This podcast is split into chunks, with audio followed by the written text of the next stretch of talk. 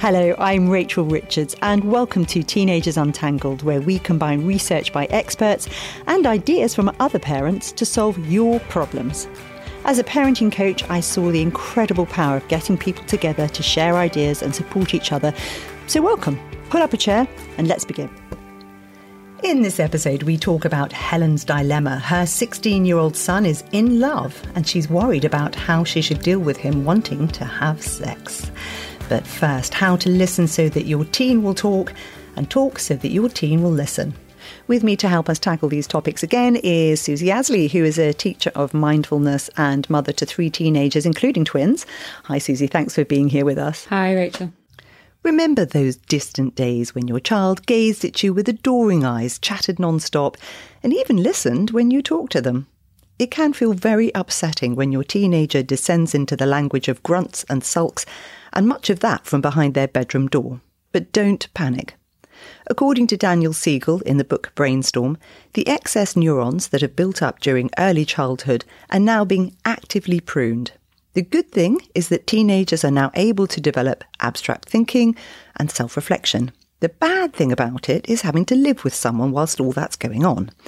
Now, let's start with getting your child to listen. Susie, how do you do it? Well, in my experience, it feels very different with my kids, uh, the boy and girl element. Um, and I have had to learn and haven't been very good at not talking too much myself.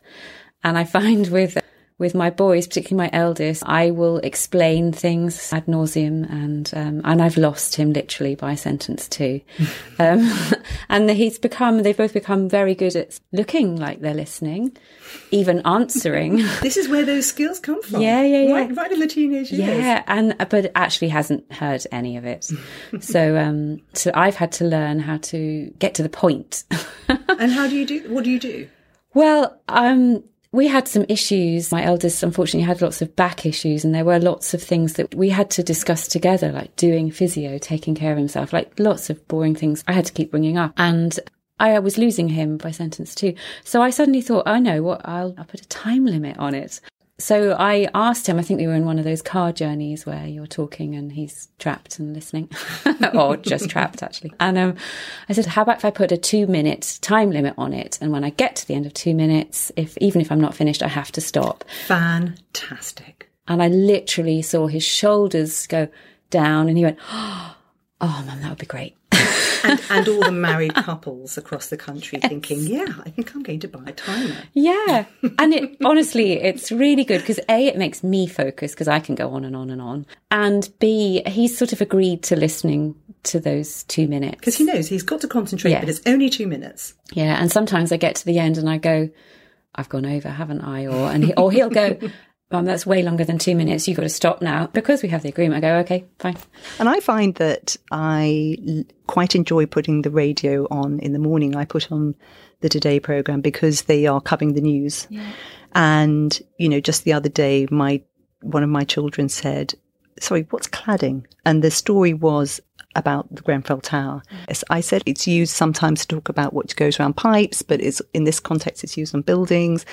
And then I, I thought, how do I make this interesting? And I talked about these poor people whose lives have been upturned and how they've bought properties and now they can't sell them on because of the mm. cladding issue. And it, what was amazing about it was it encompassed all sorts of things. And it was a general knowledge learning experience mm. without it feeling like that. Yeah. We just chatted five minutes, out she gets. She goes, oh, that's interesting. The older they get, the more you can have these kind of exactly. conversations. And the book by Daniel Siegel talks about teaching your child to have reflective conversations. And when we're talking about reflective conversations, we mean those ones where we speak without filtering our feelings and our thoughts, kind of letting things out, mm. brainstorming. And he says there have been numerous brain studies showing that when we do this particular thing, either with somebody else listening, or you can do it in your head, it stimulates the integration of the prefrontal cortex where planning and problem solving takes place.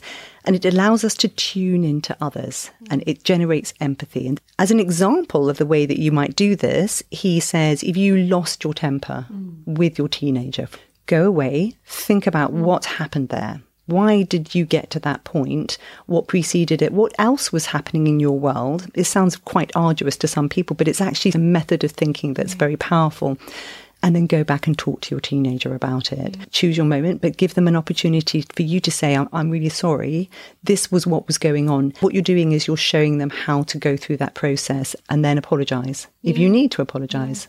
He says we as parents need to try and teach this to our children. Mm. I think that's really, really important. And it's a massive part of, of mindfulness as well, you know, an awareness of what's going on. What do we get? We all get triggered by stuff. We all react. Of course we do, human beings, especially with our kids but to be able to then go away and go, okay, what happened there?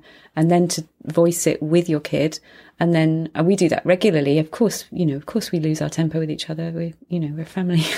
Actually, I had an episode the other day with, with my eldest on the phone and we were disagreeing about something. And, and actually then he texted afterwards and went, Oh, I'm sorry. Um, I felt attacked and wow. then I could reply and go, "Oh, thanks for sharing that. Wow. Um, yes, I was attacking you. Sorry, and this is why because I felt that." And then we kind of checked in with each other. Oh, okay, you good? You good? Yeah, good. Done. Finished. Amazing. That's amazing communication yeah. that he's able to actually say that I felt yeah. I was feeling attacked, and then you're able to say, "Yeah, okay, I was doing yeah. that," and um, and, and that's something we can all try and reach towards. JoAnn Deak in Girls Will Be Girls has a fantastic explanation of how this can work. So she says we often, when we are talking with our teenagers, uh, we can often assume or jump in. So they start saying something, and you are either busy or you kind of feel like you know you've been there. So you jump in and assume that you know what they're talking about. That's very, very upsetting for somebody who thinks, well, no, that wasn't it. But then they just think, I'm not going to tell you because you're not interested. And then if they have opened up, she says, don't go straight into that fix it mode give them some space to explore what they're saying. So encourage them to open up a bit more about what they actually mean, because sometimes they'll have got to something, but they're not there yet. And you're trying to model that sort of research, that kind of searching around, rummaging around, that reflective thought. And she also says, leave grey areas. You don't have to have an answer to everything. You don't have to tell the teenager what the answers are let them try and figure this stuff out because, again, that's part of the whole job of being an adult. And the time when you can be very helpful is when you discuss the strategies for action. So once they've got to a stage where they've figured something out, and they say, and then you can say, so what are you going to do? So let's say the child, you know, is failing in their exams, and you say, so what are you going to do? If they say, well, I think I might leave school, don't panic. You know, you have to keep a totally straight face and don't catastrophize it, to use your term that you used last time. Give them a chance to stand next to you and stare over that precipice. Oh, okay, yeah, you could you could lose school. So what? Will you get a job? Are you going to move out now? How's this going to work? And just let them talk about yeah. it. Yeah, I think for me, always the the point of it all is is connection. Yeah. Like we're trying to connect with our kids, and sometimes that goes well, and sometimes it doesn't. But rather than it being, you know, a teachable moment, mm. or whatever that looks like, it's a, you know, genuine, authentic connection. So when they come with something that maybe is something that feels difficult, that we are, you know, genuinely trying to unpack it with them. You know, yeah. what what do you mean by that? What's that about? What because um, I mean, we all hate being fixed, and I certainly do, and I hate it when someone's not really listening. And you can smell a teachable moment a mile off. You know, when your parents has zoned in and going, "Oh, I know how you can fix yeah, this." go away, and then you just stop. It's a new feeling for yeah. them. So, so to have somebody sort of step in and say, "Oh yeah, I've you know done all this yeah. before," it kind of just takes all the wind out of their sails. Or fix it because they're frightened. Yes, th- yes, because the parents frightened, yeah. and we very often are yeah. frightened yeah. by the things our children tell us. uh, but one of the things that um, she also said in the book is that we shouldn't be afraid to give our moral or philosophical bottom line and be mm. definite about that, be mm. black and white about certain things, because so much of life is grey that actually having a parent who says, you know, this is not acceptable, that makes them feel much more safe and comfortable. Yeah, that's interesting. Yeah, no, I agree with that.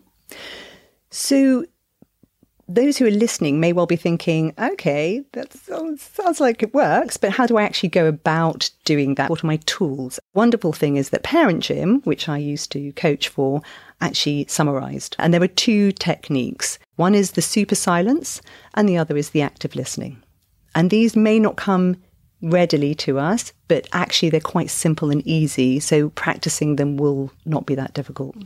So, what we'd like to do is role play so that you can hear in action the way that sometimes preaching and judging and um, jumping in too quickly can shut down a conversation, which could have been a really, really useful opportunity. So, Tom wouldn't meet up with me today. He never does what I say. Well, maybe you should try compromising. I don't want to compromise. I hate him. Don't be such a spoilt brat. I'm not a brat. He's a brat. You're being really immature. I'm not. You don't understand. You're so old and stupid. Don't you speak to me like that. Fine, I'm going to my room. that was nice. Oh, my, you know, what's wrong with my child? This is an example of how you can go from the child actually coming to you and saying something that could have been a useful opportunity to discuss things and understand your child to being catastrophic. catastrophic. Yeah. So, what we're going to do is try that in a slightly different way. So, the super silence is where you say nothing and you just make noises. So, you'll just say, oh, oh, interesting. Or you, you just little, little responses. And then the active listening is where you try to summarize what you've just heard. So, you're sort of here. And then they'll either say, yeah, that, that's it. Or they'll say, nah, that's not really it. Yeah. And they may well then work it out themselves. Yeah, it's very similar to mindful listening, mindful communication. Is that right? Yeah, really similar. Yeah. So, so just engaging. You're listening time. to listen and to connect rather than to answer and fill in the gaps and give your opinion. yeah. so Tom wouldn't meet up with me today. He never does what I say. Oh. Yeah, he said I always try to boss him around, so I just hung out on my own. Hmm. What was that like? Oh, it was rubbish. Hmm. Interesting. Yeah, he's my best mate. If we don't hang out, I'll be on my own. What would that be like? Rubbish. Maybe I should let him decide what we do sometimes. Yeah, maybe. So there is an active role, but it feels passive to the person who's talking, the teenager. They feel like they're just able to have space. Sometimes my daughter says, "Mummy, don't don't say anything. Just let me think this through." Yeah, and they can unfold it themselves and, Yes. and sort of hear hear what they're thinking themselves. And don't be afraid of that silence. No. Those moments where you think, "Oh, is no one saying anything?" Yeah, I know they're good. They're good. And the next question is when when do we do this? So so all of these things I've put in the the BuzzFeed write up of this if you want to have uh, prompts and things. But in terms of when we do this, when do you find the most useful uh, period, Susie? For Um, if it's something specific I want to discuss with them, or if they come to me with something, yeah, I guess they come whenever they're ready. But um, if I want to discuss something, then uh, cars, car journeys are the best. thank God for cars. They're brilliant because there's this like moving prison. Yeah, yeah. There's a safe space where there's no eye contact, and um, it's a finite amount of time. They know it's going to end at some point where they can jump out. I think they're brilliant. My eldest, often late at night, is he suddenly wakes up and wants to fry up. Mine want me to sit on the bed Yeah. and, and say goodnight and Yeah. chat. Yeah, and you have to pick these moments because they might not come for another few days. So Um, And I think you have to fight for those moments in your week. I'm not saying day because sometimes we can't see each other regularly, but meal times. I had one um, parent on my course who said he likes fixing bikes with his son, and he said we talk about everything. So actually doing something where you're working together, these are really special moments Yeah. when you can have those conversations. yeah. dog walks, walking to the Dog station. I walks. walked. I walked to the station. Well, part of the way to the station with two of my kids in the morning. It's well, one of them. The other one's usually late and running, running behind. but one of them walks. One of my favourite things to ask them is, What's the gossip? I love asking them what's going on at school. They know that I'm not going to tell anybody else, but it's really this salacious chit chat that's been going on. Um, and also, what music are you listening to? You know, they're walking around with some earpods in or their headphones on. And often they say to me, Oh, no, you won't like it. It's boring. And I say, No, no, no, no, just, just let me listen. And I think if we take seriously this, the minutiae of their life, then when something is important, then they're much more likely to to Yeah, connect. we with had us. that in the summer where we had a really old broken car with only radio. And then we had a new car, which you had Bluetooth. And we drove all the way to the Lake District. And I was like, right, guys, put your music on. Let's have a listen. And it was amazing. it was so much fun. yeah. My boys like grime. but it was lovely to hear and them to share and talk about what kind of things they like. It was really nice. How amazing. And my, my friend's son, uh, he lives in London and he's fully grown North Face earpods, sucking his teeth, listening to grime and have a listen. And uh, then she turned to him and said, Oh, you like poetry? Brilliant. Brilliant. Yeah. I got told off for trying to sing along because I'm obviously not very cool. Yeah, there's a limit. So we'd love to hear your thoughts on this segment. Do you struggle to communicate with your teenager? Do you find yourself grinding your teeth with frustration at times? Or are there any particular techniques or times that you find are really helpful? Please get in touch. Our email address is help at teenagersuntangled.com. Sex. Now I've got your attention. And Helen had ours when she sent us this question. My 16 year old is dating and he says he's in love. What do I do if he brings her home and wants her to stay the night? Do I put them in the same room or separate them? I'm just not ready for this. Well, I have had this experience and, and I have uh, permission to talk about it. He said he didn't really care. um, this is why Susie's so valuable on this program. Well, my, my, now 16, he's 16 and he, yeah, he was 16 when he asked as well. Um, and so was she, importantly. And he has a girlfriend who lives quite a long way away. So travel is, is difficult for them. They, they're very happy to do it, but it takes a while. So traveling late at night was particularly challenging for her because it's dark, etc., going on trains. Um, so earlier than they otherwise would have done, they wanted to, sp- she wanted to spend the night he sleeps in our old garage. It's been converted. So we communicate often via Alexa, which is super um, weird. but it works. You must love it. He, he thinks it's brilliant. So he, at 10 o'clock at night, he, he dropped in to me in the kitchen saying, Oh, can, uh, can my girlfriend stay over on Saturday? And A, I was sort of ready for bed and thinking, whoa, I don't really want to have this conversation right now. And, and, and B, I said, I, I'm certainly not having this conversation over Alexa. so let's talk about it tomorrow. Let's, and I didn't react at all. I just said, Oh, okay, well, let's have a think and, and we'll talk about it tomorrow. And I could then go, Oh, that's, um, I wasn't expecting that and could actually think about what, how I wanted to answer it. And my philosophy is, and always has been about that would be, I want them to feel safe. I want them to feel comfortable. Eldest is pretty headstrong. So whatever he's going to do, he's going to do. So I can make it safe and nice and nurturing for them, or I can not. And they're going to do it anyway. And it might be dangerous. It might be uncomfortable. It might be not a very pleasant experience. So I said, I thought that would probably not be what I would have chosen. It's probably earlier than I would have chosen, but my caveat was I need to speak to um, the girl's mother. We hadn't met because they live a, a, little while away. So, hello, my name's Susie Asley. We haven't met, but could my son? yeah, pretty much. That was how it went. and interestingly, my son was like, "Really, really, do you have to?" And I was like, "Yeah, that that's a non-negotiable. If you want this to happen, I I need to have that conversation. So if I don't, then it's not happening." So by the end of that day, um, I had the number. And I did. It was literally like that. I rang her up. Lovely, lovely lady. And we had a very fun, nice conversation. It was, um, it was fine. And she had then a chat daughter and, and we worked it out. It was very much a, a joint decision.